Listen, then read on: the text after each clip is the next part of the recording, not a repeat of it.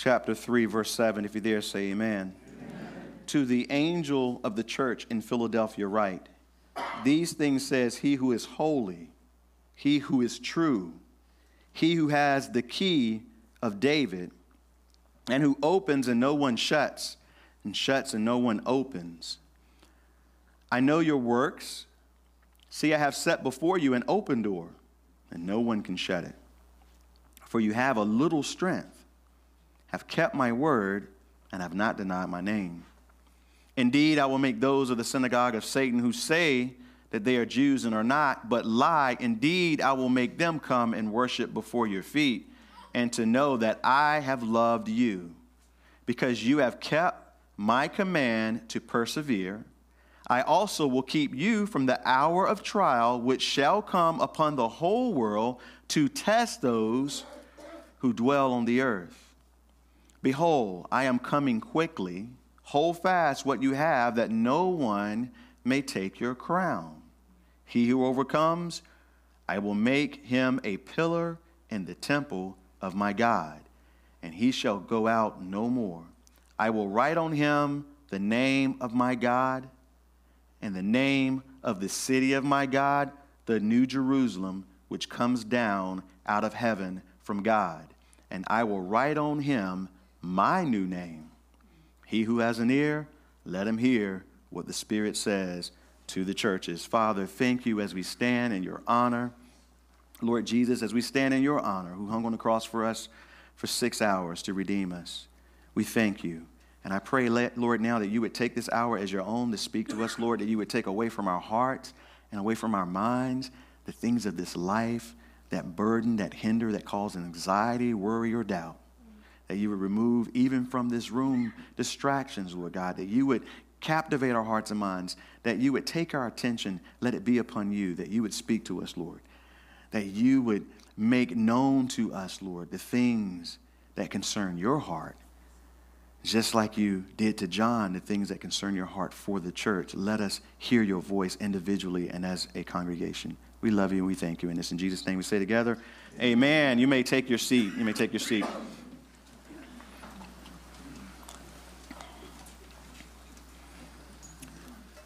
It was on November 4th, 1956, that Dr. Martin Luther King Jr. gave a speech titled Paul's Letter to the American Christians.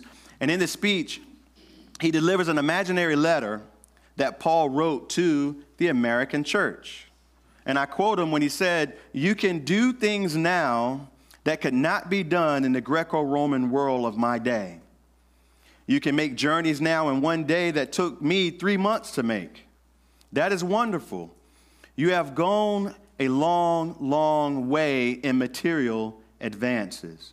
But America, I'm wondering as I look at you from afar whether or not you have gone as far in spiritual and moral things.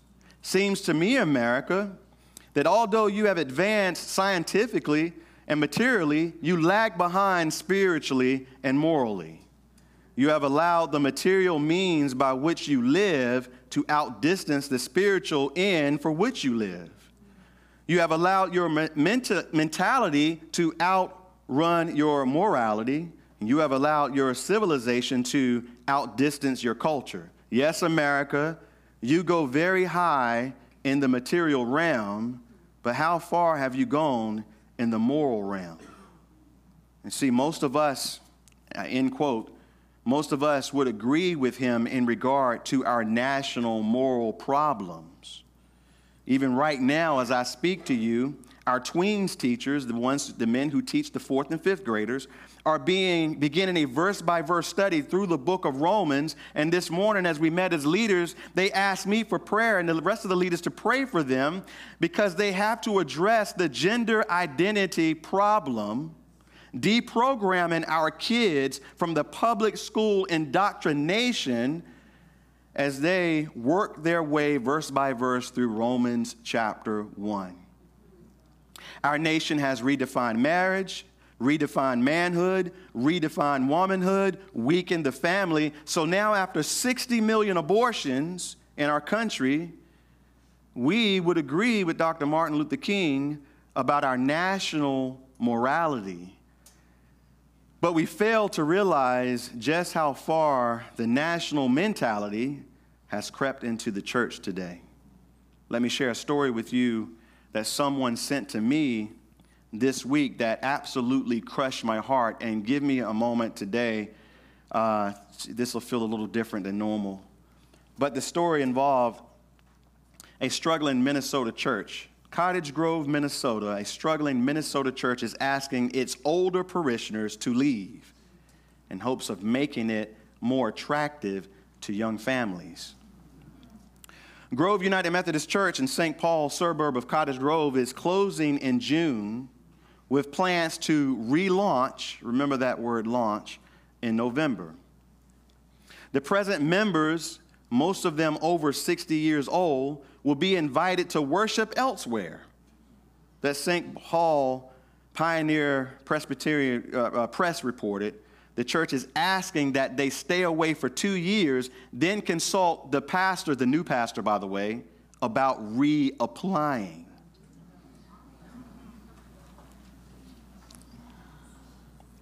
The Cottage Grove Church has struggled with membership and finances. And so, seven years ago, the Methodist officials said they could no longer pay for its ministers, so the church switched to lay ministry which meant that weekly sermons were done by, by members of the church, of course, and the attendance, of course, dropped off. And so the Methodist Church has now decided, the Methodist regional body has decided that they will pay $250,000 to restart, or excuse me, to relaunch the church. They've hired, listen, a specialist in starting new churches to do it. 30 year old Jer- Jeremy Peters, and excuse me, you can't be 30 years old and be an expert at launching churches.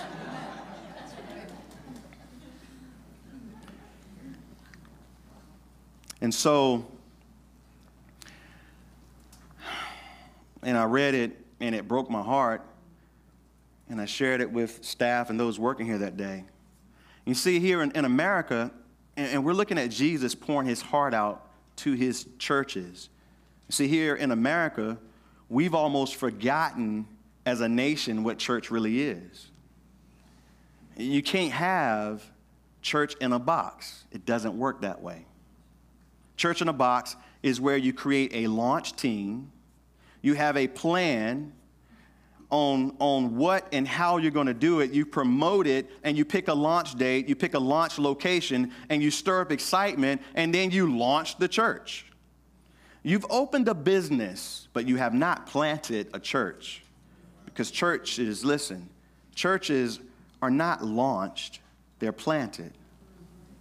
You see, to plant a church is like planting anything. You, you dig a hole, you put in a seed, you stay there for a long time, watering and tending to it, removing all harmful things for a long time until something sprouts up that grows into something that finally can begin to produce some fruit.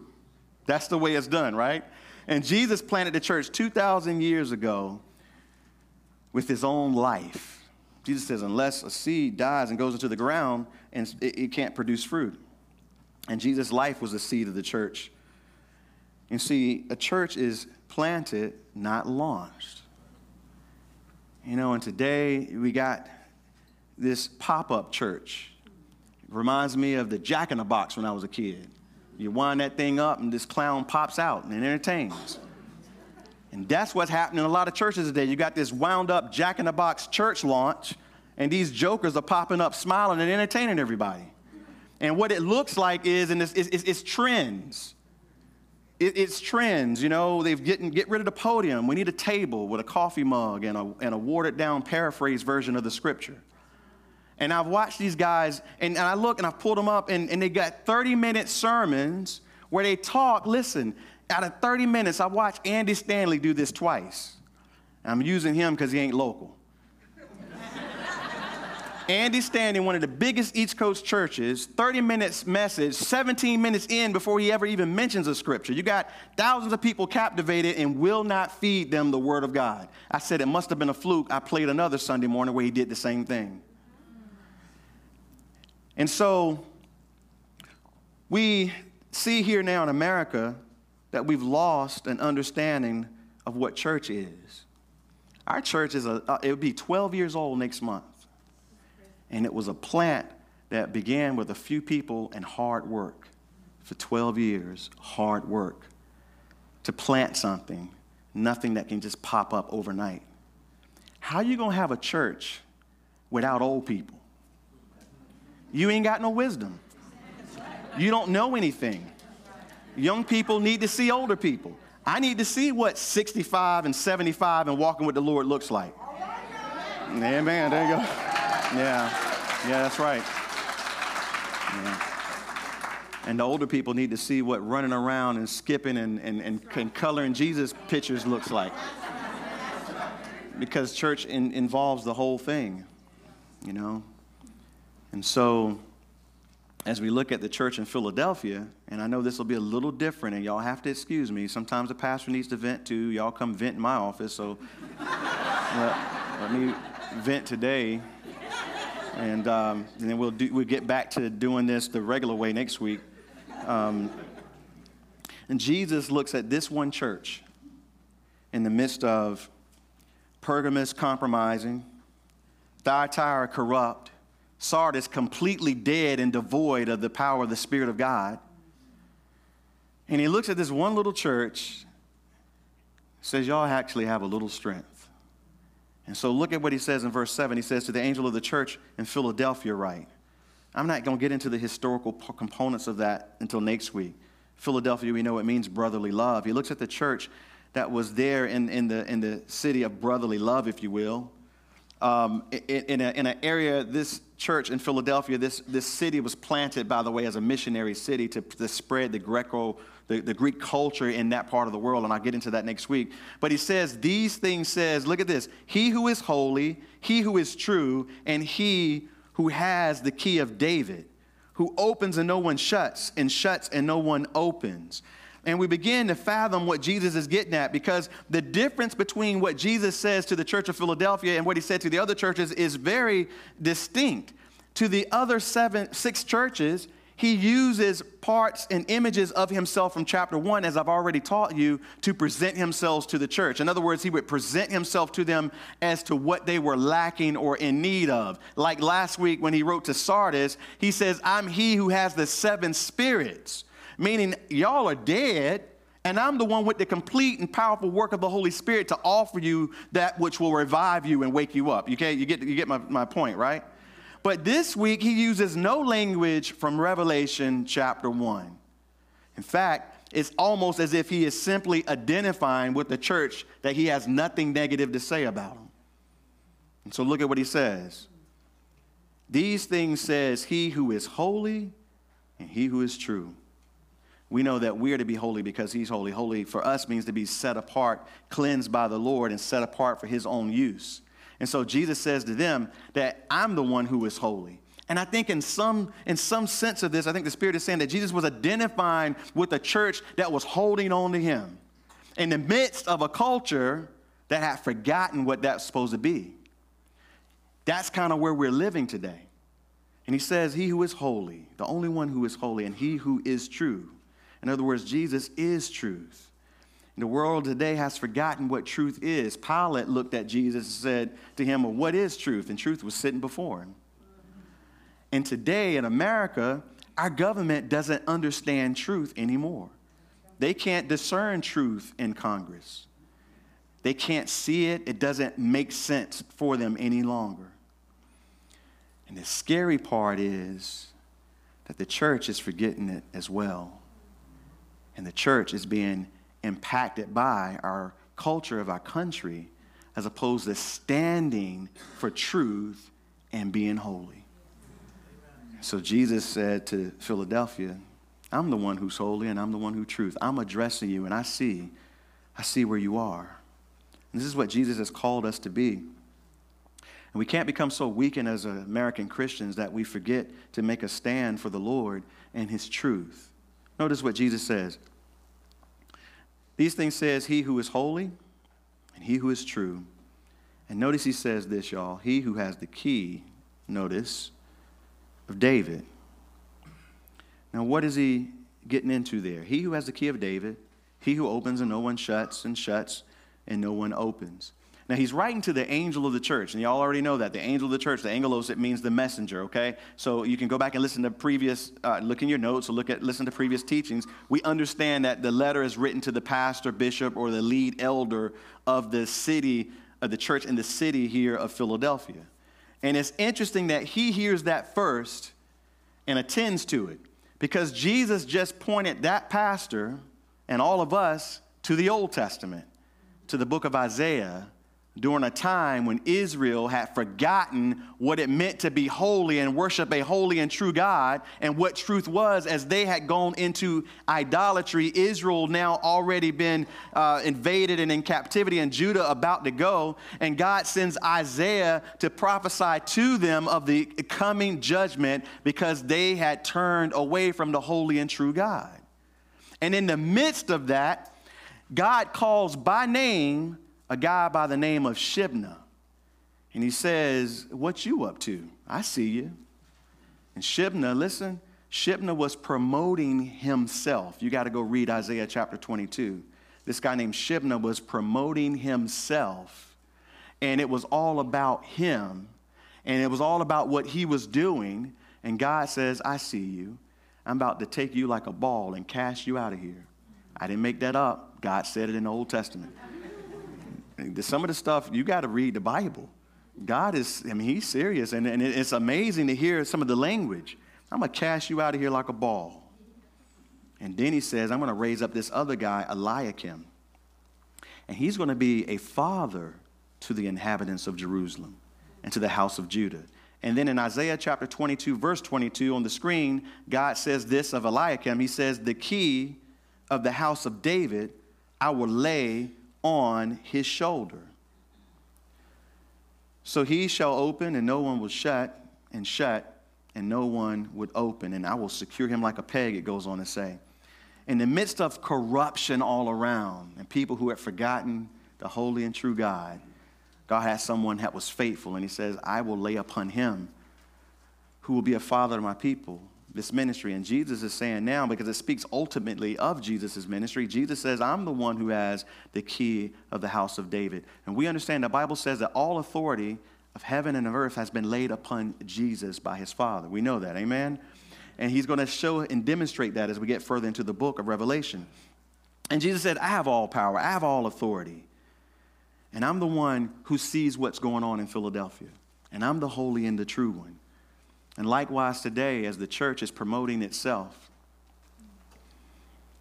and pastors are more like entertainers a lot of times, and the church is in idolatry because they lift pastors up too high. I grew up in the South in the Baptist church, and I've watched through the years the, all of the, the shift within that church and, the, and the, the, the, the uh, all the appreciation services as it becomes more about uh, a person than it does, uh, it is about the one who gets preeminence, who is Christ. And so the, the church is, is losing its way, it's promoting itself, it's doing its thing. And the one who is holy and who is true sees all of it. And notice what he says to them. He says, I'm the one who opens and no one shuts, and shuts and no one opens, so I'm in control. And then he says in verse 8, he says to them, I know your works. See, I have set before you an open door, which I'll come back to, and no one can shut it. I love this. Jesus says, I'm the one in control. No one can shut it. And notice what he says For you actually have, you have a little strength. Get this. When Jesus says to Philadelphia, you have a little strength, Jesus is not putting them down. It almost sounds like that sometimes in our hearing but what we have to understand as believers, Bible believers, stay awake and listen to me, is that there is no life, there is no power, there is no strength unless it comes from God in the church today. So when he says you have a little strength, it's a huge compliment to them. It's saying, hey, Philadelphia, you actually have a little strength. Somebody get a bottle of water. That's what we do. Get a bottle of water in case. Thank you. You actually have a little strength. In other words, there is the power of God going on within you, Philadelphia. You are hold on, you are doing the right things. You actually have a little strength. And the interesting thing is, this word strength, when I looked it up in the Greek, it's the word dunamis. How many of you, if you've been here for a while, know that word? But how many of you know what the word in the Greek dunamis means? That's good. That's enough of you. Yes, it does mean power, dynamite, actually. And it often speaks of that of the Holy Spirit. That's the way Jesus used it for the first time in the book of Acts, as he was saying to them that you shall receive power from on high when the Holy Spirit comes upon you, and then you shall be witnesses to me. Wait in Jerusalem because you have no strength, but you will have a little when the Holy Spirit comes upon you, and then you can be witnesses to me. That's basically what Jesus said to them. Y'all know that, right? Okay, so they actually have a little strength. The Holy Spirit is moving and working in Philadelphia. But why? Well, look at this. It wasn't because they had the little table, the trendy table, instead of the podium. And it wasn't because they had a concert every Sunday with the amazing band that also had a light show and a fog machine. And it wasn't because the website was tight. It wasn't because they knew what they were doing. And they all, because see, all the churches go to the same conference on how to launch. That's why they do all the same dead stuff. I'm just being real with you. I hope that church, by the way, in Minnesota fails miserably because they are dead. He said, It's because, look at it with me. You have a little strength. You have, notice he says, have kept my word and have not denied my name. Two simple little things. You've kept my word. Listen, and I'm going to go back up here in a minute. But this word kept in the Greek, you can look it up in your Strong's Concordance. I'll butcher it. Uh, terio, it actually means to attend to carefully, to guard, and to observe. When he says that you have kept my word, he's saying that you've attended to it carefully and guarded it and you've observed it, I believe. In other words, two things. Number one, you kept my word in that you didn't cast it aside for all the other stuff and then just bring a little bit, bit out and put it on the, on the screen in the message version or something. He didn't say that. No, he said, You have kept it as the main thing, and you shepherds have fed it to your congregations. You have spent time in it, little by little, explaining it and applying it. You have let it have a work in your life, and you've lived it out. You have read it, you have studied it, you have applied it, and you have lived it. God's word is the authority for the church. It is the instruction manual for the church. We know that it washes us, it strengthens us, it gives us faith, it gets us where we need to be. It gives us, if you will, the, the perfect will of God, an understanding of what that should be in our lives. In fact, it answers your personal questions. Man, individually and corporately. Man, I go into the Word of God, and God speaks to me about my life. He points out things in me and about me that He needs to deal with, and He gets me on track, and then He comforts me.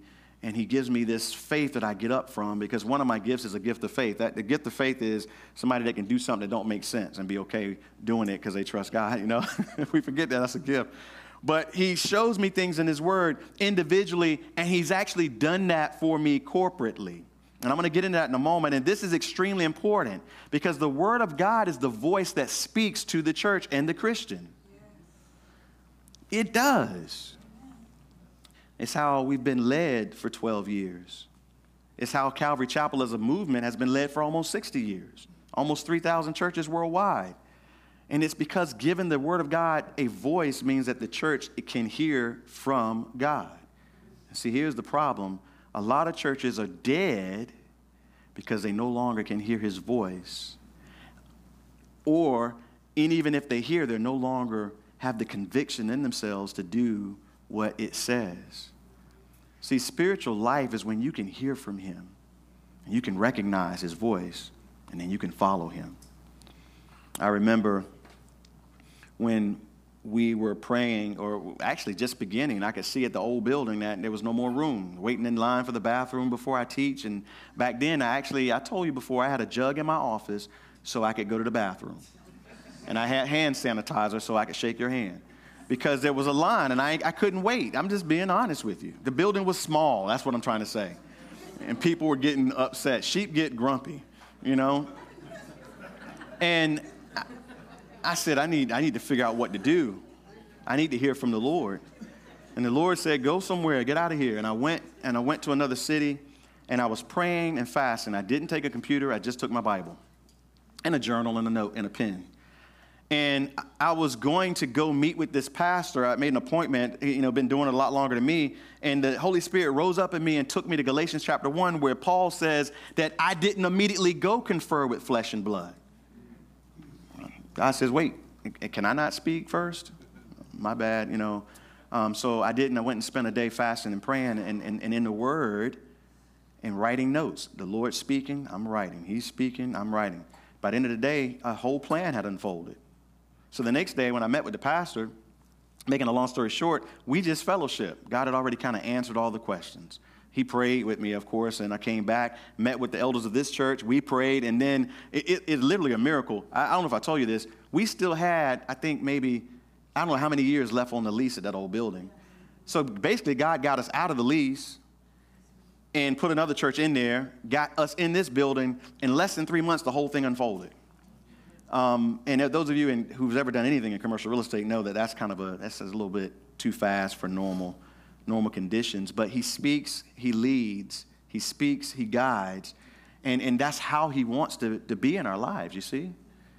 But see, a dead church can't hear from him, so they run to conferences and get a program. They spend thousands of dollars to exercise some program somewhere to learn how to attract people into it because it's got to be trendy and youthful looking for it to work. And it can be just as dead as a corpse. I was at a funeral yesterday. It was a dead man who in a box, and we put him in the ground. I don't mean any harm to anybody, okay? I'm just simply saying, see,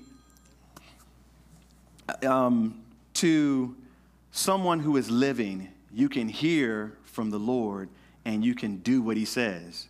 You know, the Bible says that a wise man loves instruction, the fool does not. You can't speak to a dead man and he's not going to hear and, and, and do what he's supposed to do. Y'all understand that?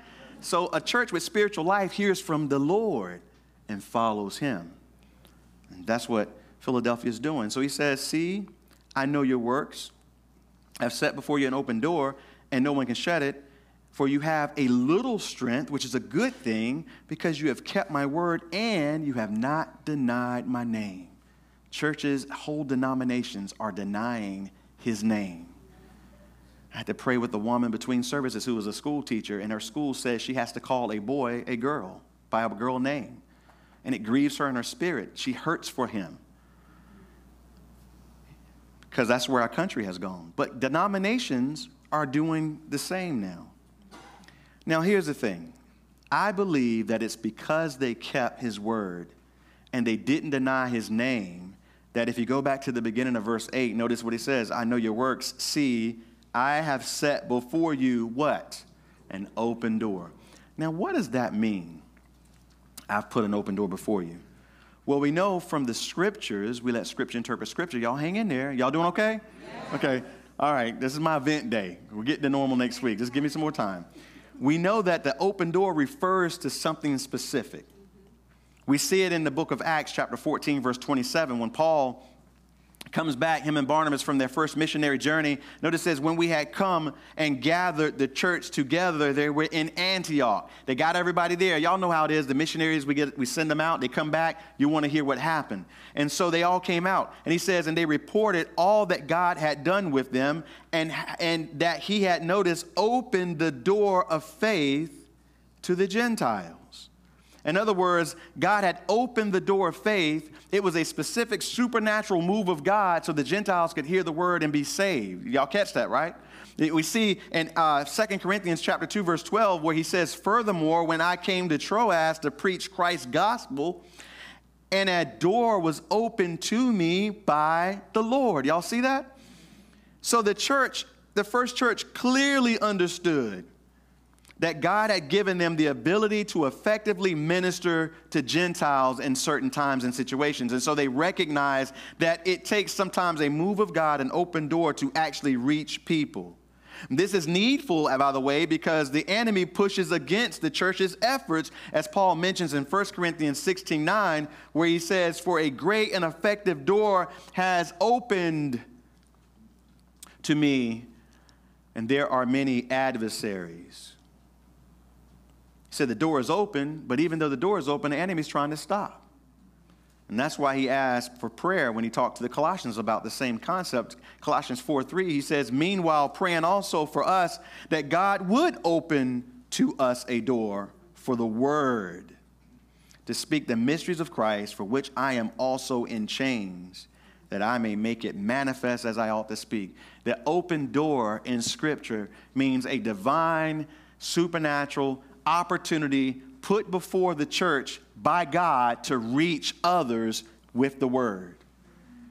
But I believe, although this is a missionary church, I believe that the opportunity to do missions and outreach is put before them because they are already, if you will, doing what they're supposed to do inwardly by keeping the word of God.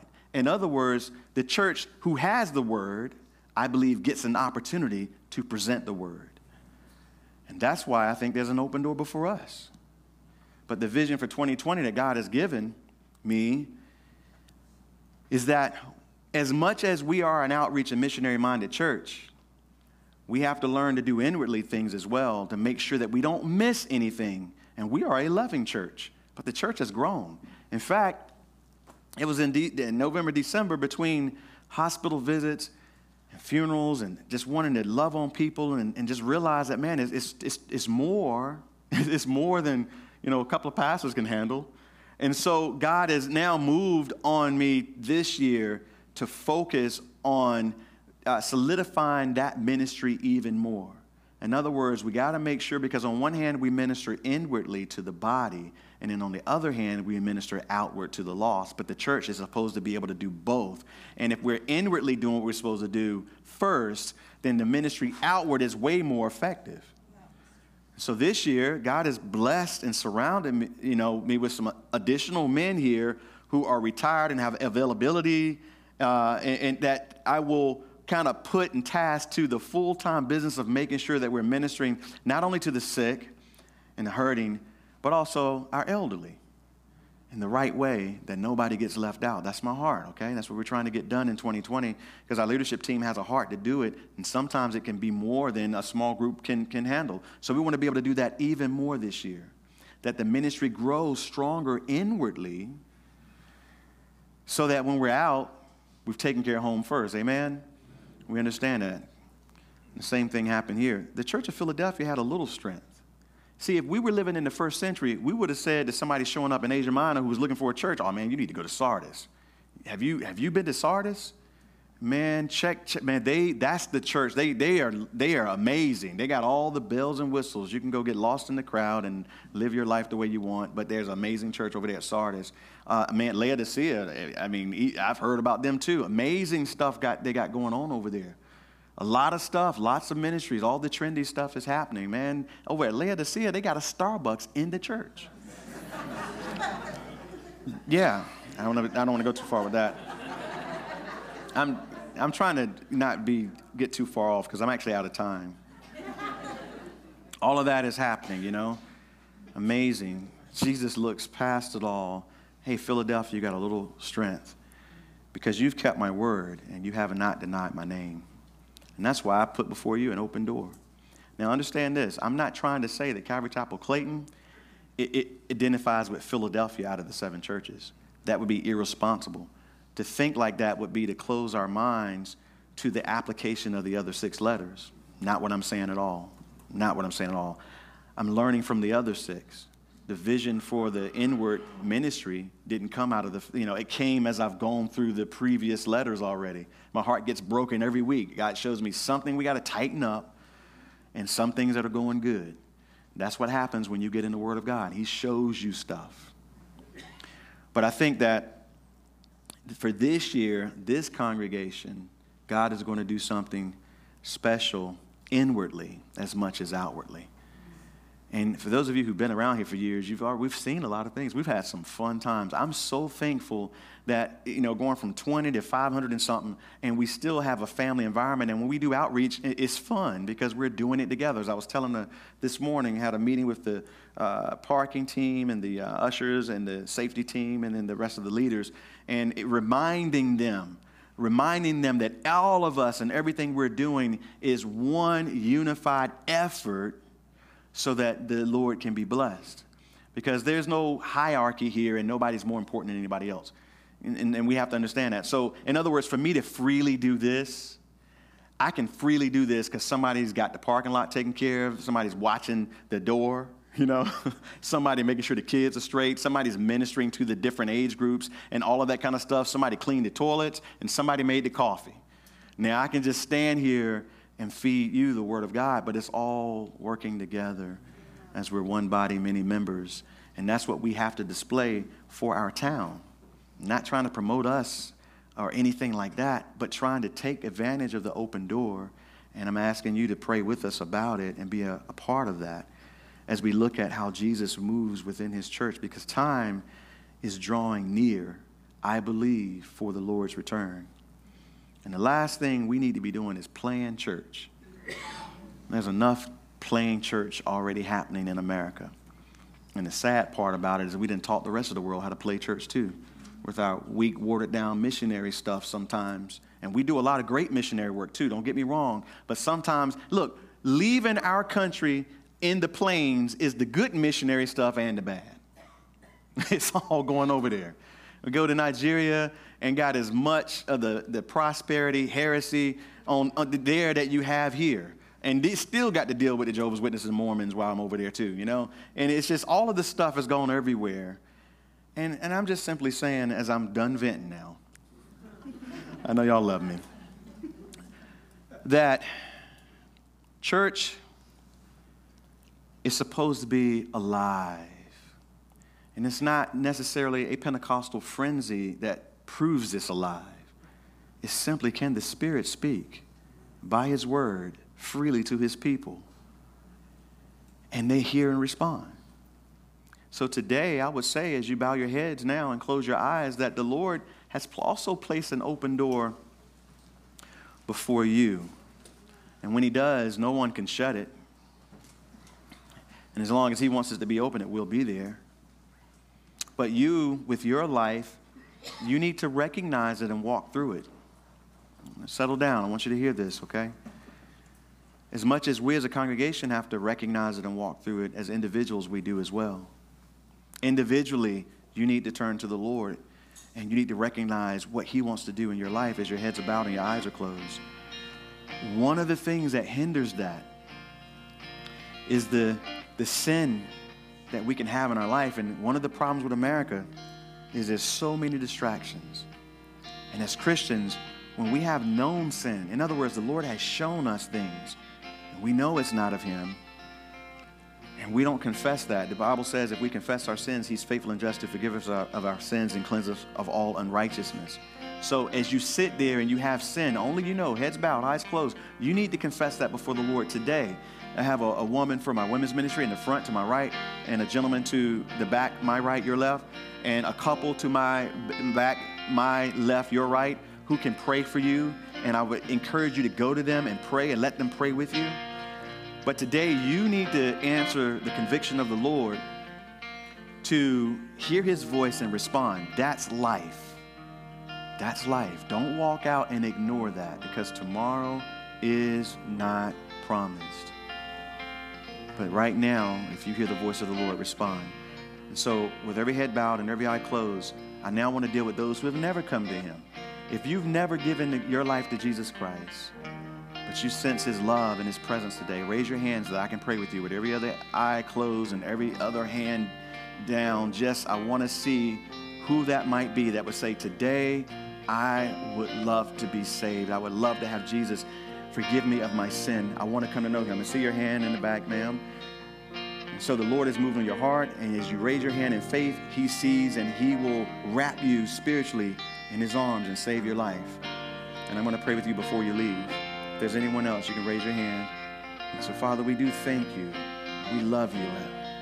We praise you for who you are and for what you've done. And Lord, as we prepare to leave this place, I pray that you would protect every family and every person represented, that you would go before them, their cars, their homes, their, their jobs, their classrooms, everywhere that we go this week. Be with us, Lord God, and reveal yourself to us more and more. We love you. We thank you. In Jesus' name, amen. Let's stand and sing.